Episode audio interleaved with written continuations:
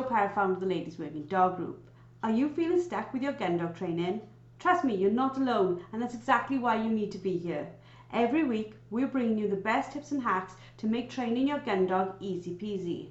We'll keep it straightforward, no fuss, just actionable guidance that you can put straight to use. So let's get started. Hello, and welcome to another episode of Found It, Fetched It. This week, I am joined by the fantastic Samantha Thorneycroft Taylor, LWDG Group expert and behavioural trainer. How are you today, Sam? I'm really good, thanks, Jo. How are you? I'm all excited to be back at my desk doing loads of fun stuff. Um, and I wanted to talk to you this week about something that I think loads of our listeners will be able to relate to. And that is basically unraveling your gun dog's bad habits, like where they come from, why they're there. So I wanted to start by talking about um, what's the difference between you know the odd bark and it actually becoming a habit. I think the main difference is does that odd bark get a reaction? Does it get something from you or does the dog find itself rewarding? You know, if they, the postman is a really, really common one. So if your dog barks at the postman, ultimately the postman leaves because he's delivered his letters, he's walked away. So the dog goes, Oh, brilliant. I barked at him and he left. Um, so, you know, then it can create that habit where he says, Every time I see that person, I bark and that person leaves. And that then can roll on to, you know, next time I see the delivery man or I see someone walking down the street, every time I see anything move outside the window, I've then got this habit of I bark at it and it leaves. So it works and it's self rewarding. Do you know, we've only been on this uh, podcast for about four minutes and I've already learned something because I've never actually thought about the fact that it goes away, doesn't it? So it, it it it shows the dog, oh my my barking here worked. I have done my job. What I wanted to talk to as well about is like how do we know the the warning signs of when it's turning into a bad habit? Like what does that that look like? So we're talking here about the dog in the window. How do we know when these odd odd one-off occasions are becoming a habit? Well, I think the biggest telltale sign would be is it becoming more frequent um you know and if you can't if so a the postman leaving is the dog is going okay this is working. But also it might be that if you were upstairs working or in the kitchen making lunch or whatever the dog barked and you came rushing through to the front room and said oh stop that. And then you left again. But the dog sort of went okay i got your attention as well. Um you know so if if it becomes more frequent in its happening or if it starts happening with other things as well. So obviously we've spoken about that barking moving on to different things, different objects and whatever moving past the window. But if it then becomes a you're sat cooking your dinner and the dog's in his bed and all of a sudden he barks, has that barking then transferred across to a different situation within your household and your daily life? As most people know, we've uh, invested, I shall say, in a dog for my daughter, which is one of these poodle crosses. Cross what? I'm not really sure. I, I think we've settled on Poochon. And he is so yippy and like having spaniels. I've, I've never really had to live with this. And this like these barks for everything. So like, for example, he'll bark to go to the toilet at the back door, which I'm like, well, that's a good bark because you're going to tell me that you're not, you don't want to do it on my floor. But then he'll bark if he wants you to pick him up. He'll bark if he can't find his toy. You know, it's like it's a constant thing. And I'm very conscious of what you just said. But it is very easy to start um, responding to them, isn't it? You like not like not like a child saying "ma'am," but a little bit like a child saying "ma'am, ma'am." So you look, you engage with them to find out what that bark was to begin with. Exactly that, you know, and it often stems from when you, or can often stem from when you've got your new puppy and you're trying to house train it. You know, at three o'clock in the morning, it starts whining and it's it maybe barks. And so we go down and let it out because they haven't got a very big bladder, and there's a high percentage chance in those first few days that they're going to need to go out in the middle of the night.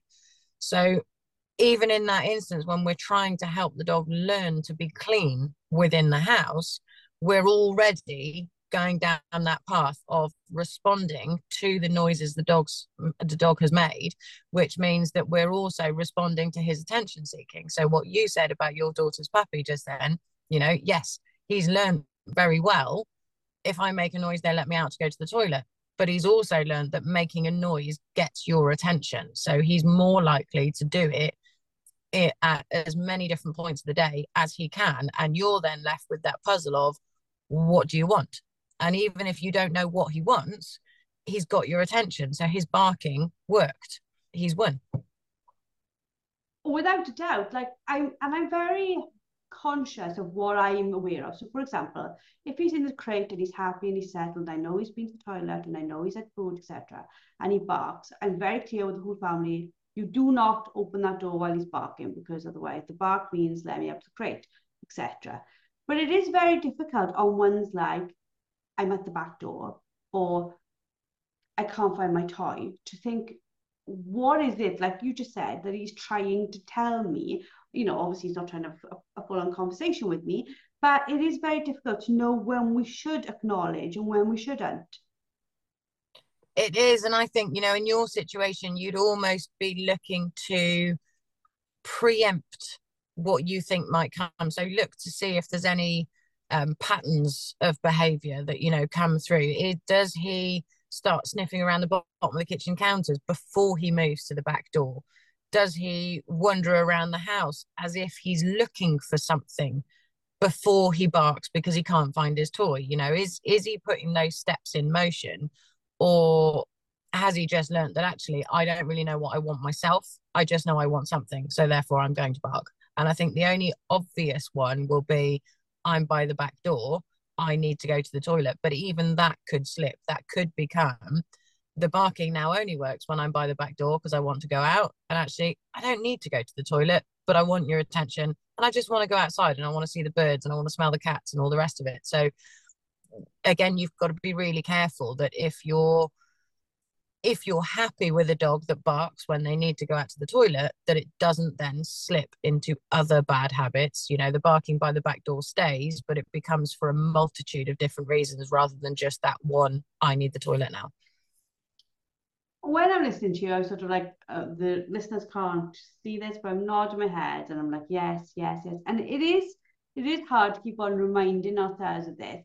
Uh, but like, obviously I'm, I'm quite open and we'll, and we'll talk about Goose's barking. But I'm sure there's a lot of people, and I know from like talking to them in on direct messages and stuff that they're absolutely distraught that their dog picked up his habit, and they almost feel guilty for doing it. But it's quite easily done, isn't it?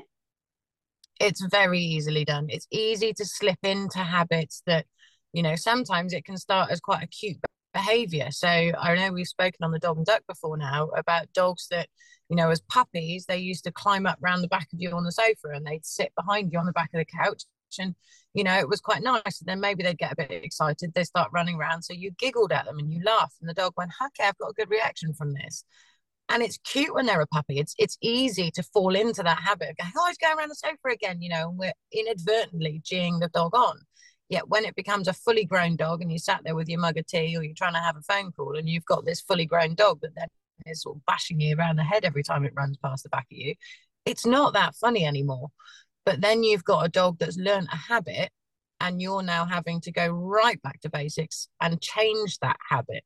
So we've just got to try and be really consistent and always think from the outset anything you do in training have that end goal in mind so you're you know is this beneficial or detrimental to what i'm trying to reach in the future yesterday I put up um, a reel and it was talking a little bit about, you know, like how long it takes to train, etc. And I, I wrote on it about the fact, and we talk about this all the time.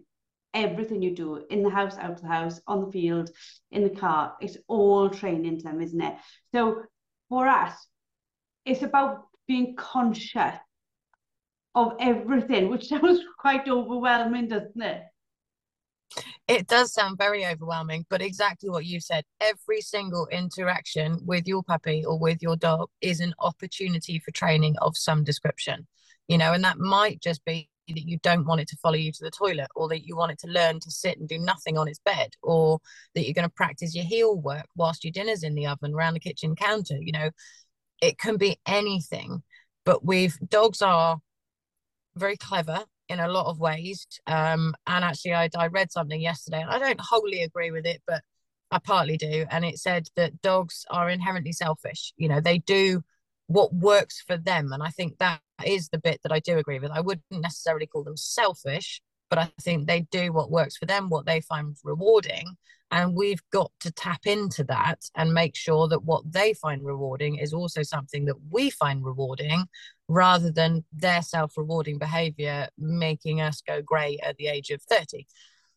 I think to a certain extent, though, we are all set like selfish. Like if you think about it, like um, people who give gifts or give their time to volunteer or all those things, they're not selfish in the in the perspective of this being a negative thing. They get joy out of what they're doing, and that's the selfish part. Like, you know, some people could say me sitting in front of the computer doing the work I do, that's selfish because um, I'm not with my children, for example. There's a lot of, conversations about should you be a full-time mother, full-time worker, whatever that our conversation is. But I find joy in my work, but I also know that it helps my children. So I think sometimes the word selfish is used in a, a not a negative way, but yeah, yeah, it is, isn't it? People say, oh, you're selfish. But I quite frankly think there's nothing wrong with us being selfish because it normally means we're doing something that makes us happy. Yeah i think you're right. I think it's it, it is another of those words that you know it's been perceived in a wrong way. There are many many of, of those words going around at the moment particularly in the dog training world. Um, but yeah i think selfish being selfish to a degree is good if it helps you and everyone around you in the long run i think you know if you're selfish for solely you and you're not perceiving that it's detrimental to your dogs or to your children or to your family members that's when it becomes a problem. But by and large, being a little bit selfish is probably a good thing. And that goes back to our dogs, doesn't it? When they're being selfish and they are using that in a way to work with us, that's fantastic. When they're being selfish and they're bogging off 40 fields away, because that's what they want to do. That's where we get this sort of conflict of behavior. Exactly that. So you've got, you know, your atypical example would be a dog that when you're out in a field and there's nothing better, it's doing exactly what you ask of it because in that moment it's getting that reward it's it's enjoying what you're asking it to do but then when a deer or a load of pheasant come into the field it says oh no, you're no longer as fun as that. I'll see you now. That's the dog being selfish in a way that's detrimental to your relationship. So that's where you would then need to put that correction in and say now hang on a minute fella. We're providing you all the fun and the stimulation and the engagement that you need over here and it is rewarding. We need to make ourselves almost more rewarding than the exciting thing but also teaching the dog that going after the exciting thing and doing that self-rewarding behavior isn't acceptable so it's finding that balance do you think as well though like we, we talked a little bit briefly now about the fact that not that we are the cause of it because that's unfair but sometimes because we're not aware of everything, we encourage behaviors we don't want to see. Do you think that like this inconsistent behavior on our part is is where we need to focus first? Because it's very hard to explain to a dog that what it's doing is wrong, for want of a better word. Again, you what words we use have consequences. But you know, if a dog, for example, is running after a deer that's what it's meant to do. It, it it's meant to do that in nature. If it was wild, that's what it would do. So was it our consistency beforehand in teaching like leave, etc., that sort of starts this off? Does that make sense? What I'm saying there? It does make sense. And yeah, I think it's that lack of consistency or the inconsistency is what's not taught the dog. You know, he's not living 20,000 years ago, he doesn't need to go and chase down his prey anymore. Um, you know, I mean, I think if you look at a dog that steals household items, for example, you know, our inconsistency often comes in because when we're out in the field with a tennis ball or a training dummy, we make a load of happy fuss and praise when the dog picks an item up and it goes, Oh, you're pleased with this. And it's more likely to come back to you and to share that item with you. And we can be consistent in building that behavior pattern out in the field. But then when we go home and it picks up the socks, the slipper, the TV remote, your glasses, so often the human completely loses the ability to be consistent as they were out in the field. And all of a sudden, we start turning into this high pitched, shrill, cross human that chases the dog around the puppy uh, around the coffee table. And I know I've spoken about this before, but then you've got the dog that goes, okay, you're you're cross. I don't want to come back to you now. So they're more likely to start running away with that item. Um, and you know, if you snatch it off them, if you get too cross, if you are too overbearing in your correction, the dog is not only learning that whatever item it stole got your attention, it's also learning that whatever item it stole you perceive as quite high value and that it's going to lead to you being cross with the animal. So if you repeat that behavior enough times, it could potentially lead into something like resource guarding. If the dog then is feeling that you really want this item and you're going to start getting, I can't think of the word I want, um, you know, a bit over powerful and a bit overbearing about it, then the dog might go, well, hang on a minute, you want it that much, I want it that much. So actually, I'm going to be protective of this item too. You know, and if so, you've almost got well a multitude of issues that have come in there. You've got the attention seeking, you've got the present potential for resource guarding, but that also can then cross over into your training when you're out in the field. If you said to your puppy in the morning, oh, of you got cross with your puppy in the morning because it stole the TV remote, and then you can't work out why it doesn't want to bring the canvas dummy back to you in the training field in the afternoon, you'll probably find that it's linked together. And it's these connections, isn't it? It's about teaching ourselves to be aware of the consequences of everything because we are in a position where even the simplest things we do, because the gun dog is always learning, the simplest things we do that we think are completely unimportant become a very much a focal point for the dog do you think that the bad habits they they become almost um, they almost affect the dog's well-being. So for example like you said they're picking stuff up all the time. We shout we whatever we say give me give it back. We get cross. Then the dog gets confused and lost as in why we are upset with that in the house but not in the field. We end up causing a, a large amount of confusion in the dog of what it is we actually want we do absolutely, and again, it comes back to that lack of consistency because one minute we're happy when the dog's bringing stuff back to us and picking it up, and the next minute we're cross when it's picking stuff up and not bringing it back to us. Um, you know, and actually we're creating the fact that it's not bringing it back to us because we're cross. Whereas if we looked at that situation and went, okay, you've got an item which I quite like. I like being able to change channel on my telly at night, so I want it back but I have to be happy and consistent and encouraging and welcoming to my dog at that point in order to get the item back that I want. I also need to realize that I've either got to put it out of reach or, um, and this is the bit that you really want to do, is teach the dog what items are available to it and what items aren't. So look at it again as that training opportunity. Instead of getting cross and leading to more issues with your training, be nice, be happy, but then find that additional training opportunity. Teach the dog, leave, teach it drop, teach it, you know, to do something else instead, but so that the dog is still getting reward from making the right choices ultimately. And those right choices are the ones that benefit both of you and therefore benefit your partnership moving forward.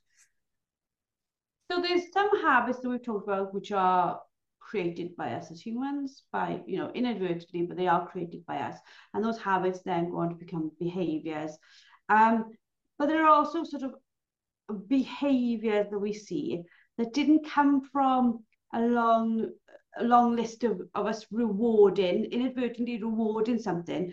There could be an event that triggers something in a dog and then that becomes a behavior an instant behavior an instant response and we didn't do anything wrong in another way again using the word wrong but we didn't do anything to cause it did we Yeah, I think there are things that, you know, can just happen. Um, ultimately, I think most things do come back to the human. It's, you know, we probably put the dog in a situation that it wasn't ready to cope with, or it took us both by surprise. Um, you know, if you're taking your puppy for a walk and it gets jumped on by a big dog, well, we didn't make that big dog jump on our puppy and we didn't we don't own that big dog. So you know its training isn't our um our thing to deal with. But by the same token if we weren't walking our puppy our puppy wouldn't have been there in the first place. So i think it's it's there are things that can just trigger you know you can get a one event thing happens but by and large most things in my opinion come back to something the human did in the first place be it intentionally or unintentionally. I'm a, a coach for a gentleman called jack canfield um, and the first thing he teaches you is to take 100% responsibility for your own life. And he goes into in, in quite depth and a lot when i first got like shown the idea or introduced the idea, I was like, what? It can't all be our fault. But it was a little bit like you just said, there's a set of patterns or consequences or choices that may or may not have led you up to that point. So, for example, you're in a bank and a, the bank gets robbed. There was nothing you could do about that. But what you can do is deal with how you deal with it after. But that's dealing it from a human perspective. But from a dog's perspective, how they choose to deal with it we cannot control. What we can control is how we choose to help the dog get through it, isn't it? Yes, exactly that. And it, it's it's almost going a bit psychological there, isn't it? but it is it is sort of taking responsibility for everything that's happened, even if you intentionally meant it to happen or not. You know, it's still your responsibility to fix it or to resolve it. Um, you know if going back to the the dog being jumped on by a bigger dog it could then become scared of big dogs. It could become um, reactive to other dogs um, you know. So it's then up to us to ensure that our dog realizes a not all dogs are scary. B it was just kind of one of those things and i'm sorry mate but we're going to help you get through this and see if you listen to me, if you um, respond to me, you know, realize that I've got your back. I, am always out to protect you, even if we end up in a situation that we didn't think we'd be in in the first place. And this is sort of um, the struggle, isn't it? Like, again, I'm the first to put my hand up. Sometimes when I'm frustrated with the dog or something's not going right, I I spend a moment or two in the victim mentality of, oh, I can't do anything about this. My dog's never listening to me, blah, blah. And I'll be the first to my hand up to it. But we've got to get out of that victim mentality very, very quickly and, and look what we can do to change behaviors and certainly behaviors like reactivity. Exactly that. I think it's instead of going, oh, my dog's always picked on, or my dog doesn't like other dogs, so I just avoid other dogs. And you know, and this is really hard on me. And it is hard, don't get me wrong. Working with a reactive or an aggressive dog is hard work and it can be soul destroying and it can be exhausting. Um, you know, and I've helped owners through it. And we've in the past taken on dogs that had those behaviors when they came to us, and we've helped them through it as well. So I know firsthand just how exhausting it is. But we've got to like you said, not play the victim in that situation and say, okay, it's now up to me to help my dog get through this, to retrain a multitude of different things, to go down a, a behavioral modification route, but to change my dog's perception of other dogs so that he then understands through a series of um, training and everything else he understands that not all dogs are going to pounce on him. He doesn't have to be reactive to them anymore because I've got his back and I'm going to help him through this process and I'm going to teach him that you know I'm in control as much as anyone can be in control. I suppose for us it's about like turning the tide on on something that's happened because we can get to a situation where we think oh this dog you know is no good for this or this dog won't ever make this uh, or be able to do this. but again, that goes back to us like not maybe checking that we've explored all avenues, isn't it? I don't I wouldn't like to say that there's everything in the world can be solved because that's a little bit naive, but you can keep looking for the solution for the dog. You can, and obviously, we always say you've got to work with the dog that's in front of you, which is why you know we don't give out like behavioral modification advice as a generic thing because it's not generic. And even just training a new skill to a dog, it's not generic. You can't say if you follow steps one, two, three, four, and five, you are going to get the end result because every dog is unique, every dog is an individual.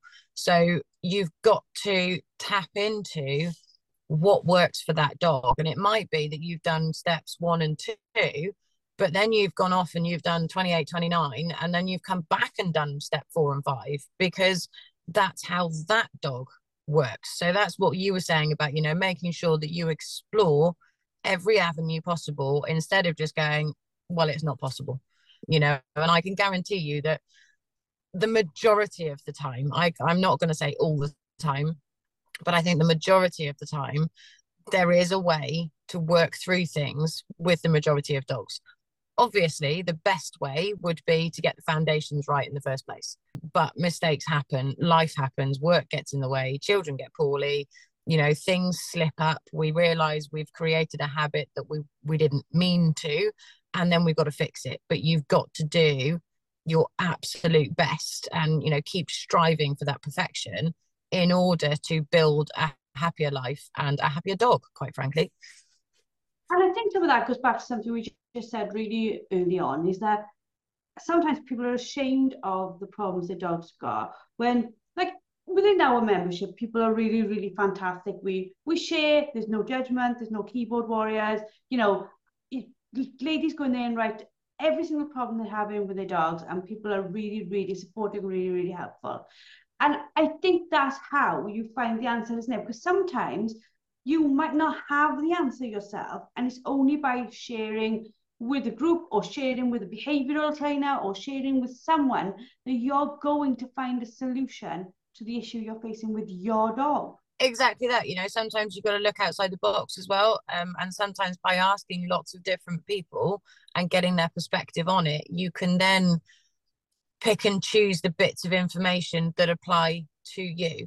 Obviously when we're talking about like behavioral modification the best way of dealing with it is to get a behavioral trainer to come and see you and to look at your entire situation as a whole. And they then will have you know the experience or the benefit of the experience in order to to advise you on the best course of action.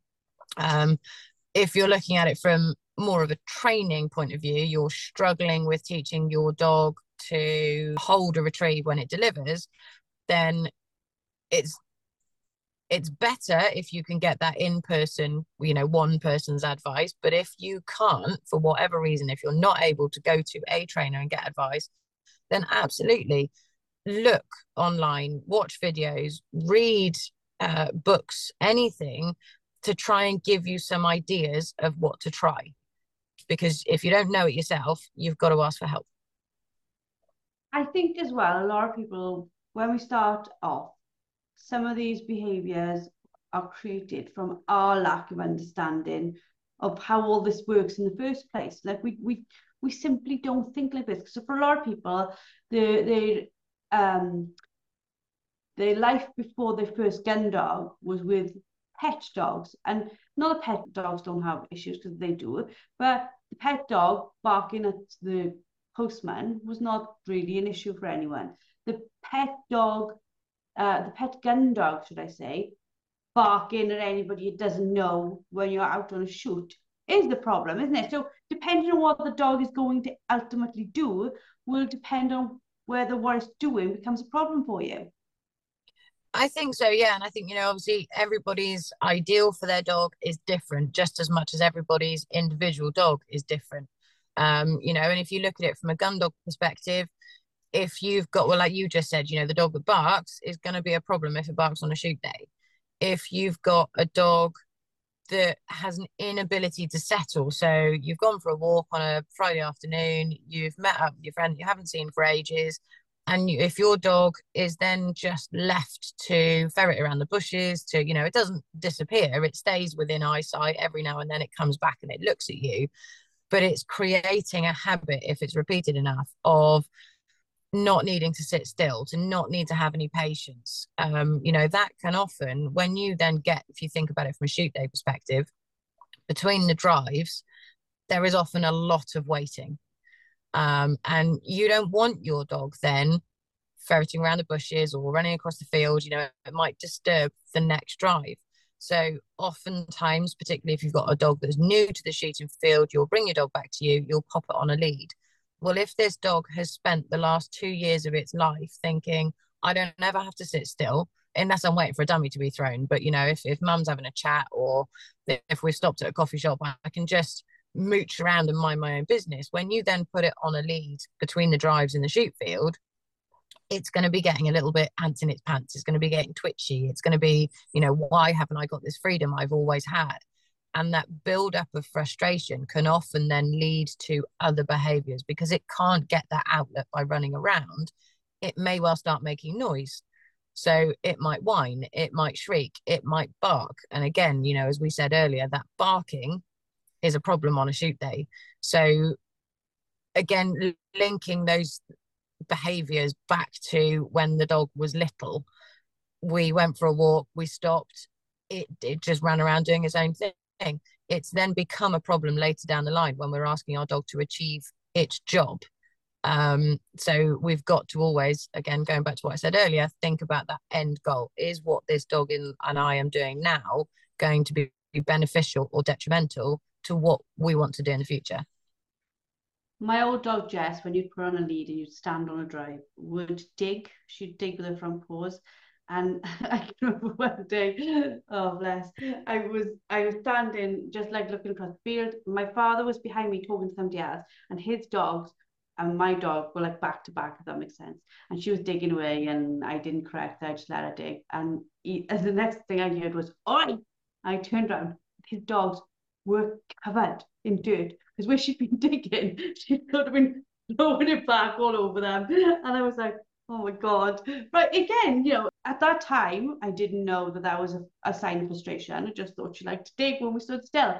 But because you don't, you don't know why they're doing things if you haven't got uh, a, an experience or knowledge in behavior and why that behavior is that way. Do you think that we have to have this attitude. Like, um, I don't know who said the quote. I'll find out and I'll write in the show notes. How you do anything is how you do everything. Like I say that to my kids all the time, and I think it's something that we could use, isn't it? How we do anything with our dogs is how everything will be with our dogs.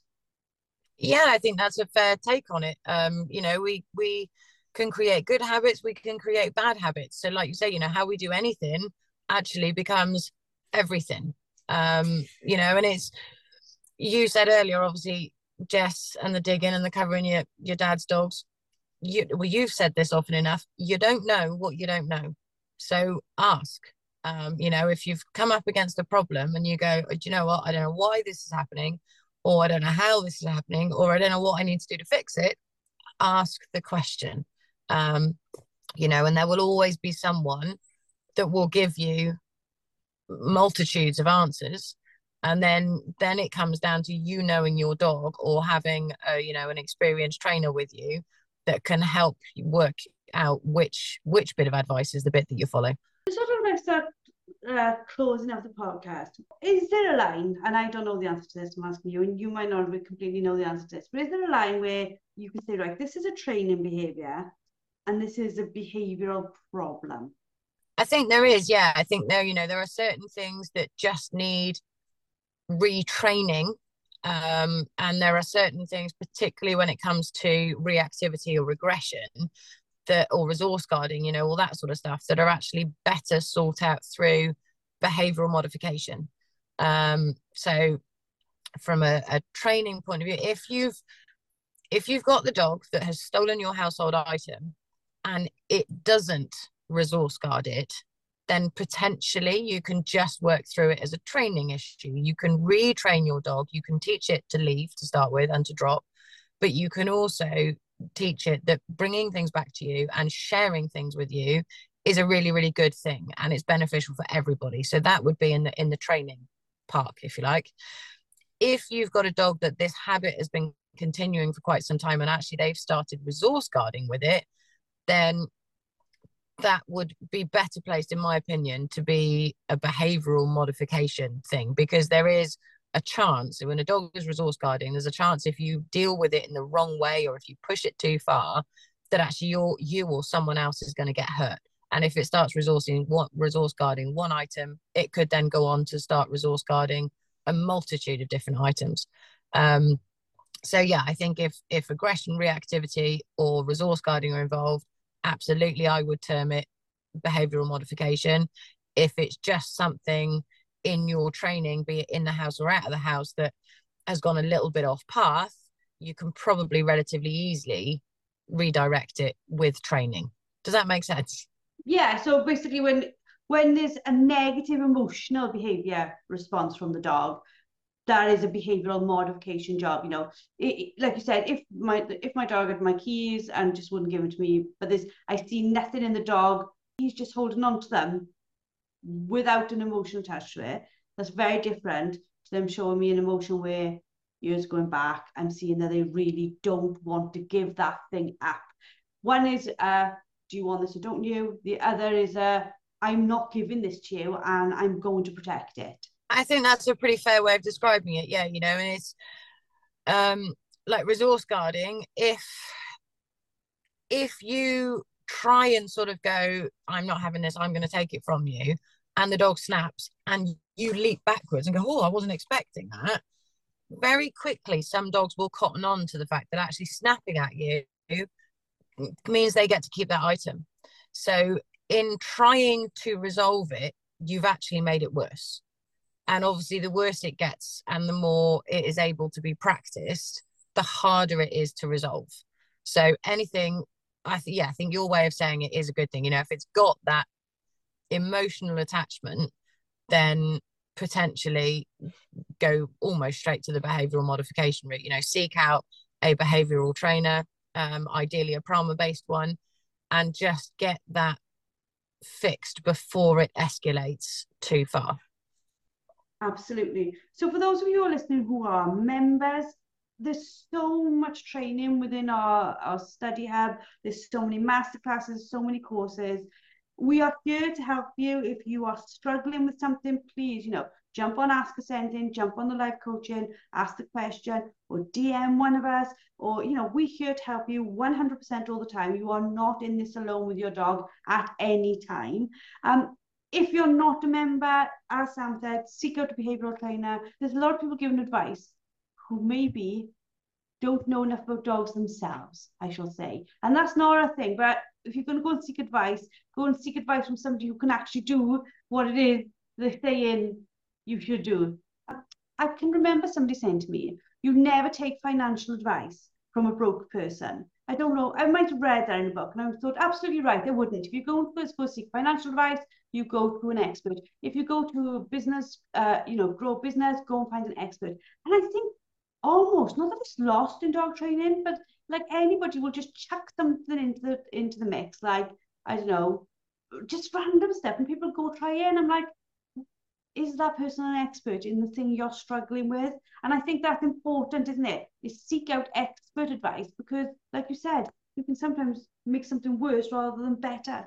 Exactly that, you know, and we do see it a lot. And obviously, everybody is an expert in their own opinion. Um, but it's finding the people who actually do you know they've they've had more than a handful of dogs um and again i read something yesterday that um it was about aggression in cocker spaniels um and one of the replies on there was something along the lines of you never get aggression in a cocker spaniel. I've had three of them and never have i had an aggressive bone in any of them. Um you know and i thought three.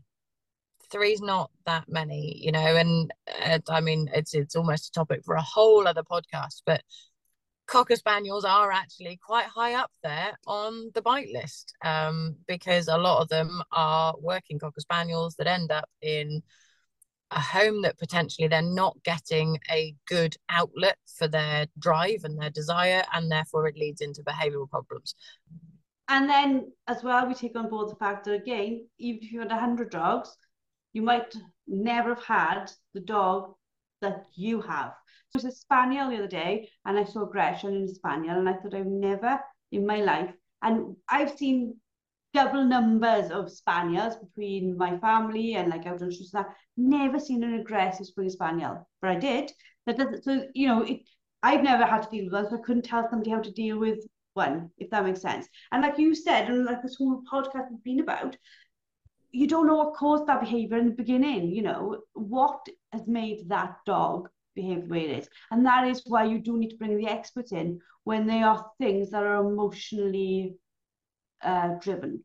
Yeah, you know, and that, as I said before, that the, the behavioural trainer should take into account your entire situation. You know, the health, the history, the whys, the hows, the wheres, the whens, um, how your daily life works, how you've dealt with it previously, right down to how much sleep the dog gets and what the dog eats you know and and they will ask you questions that you may well think are completely detached and not relevant.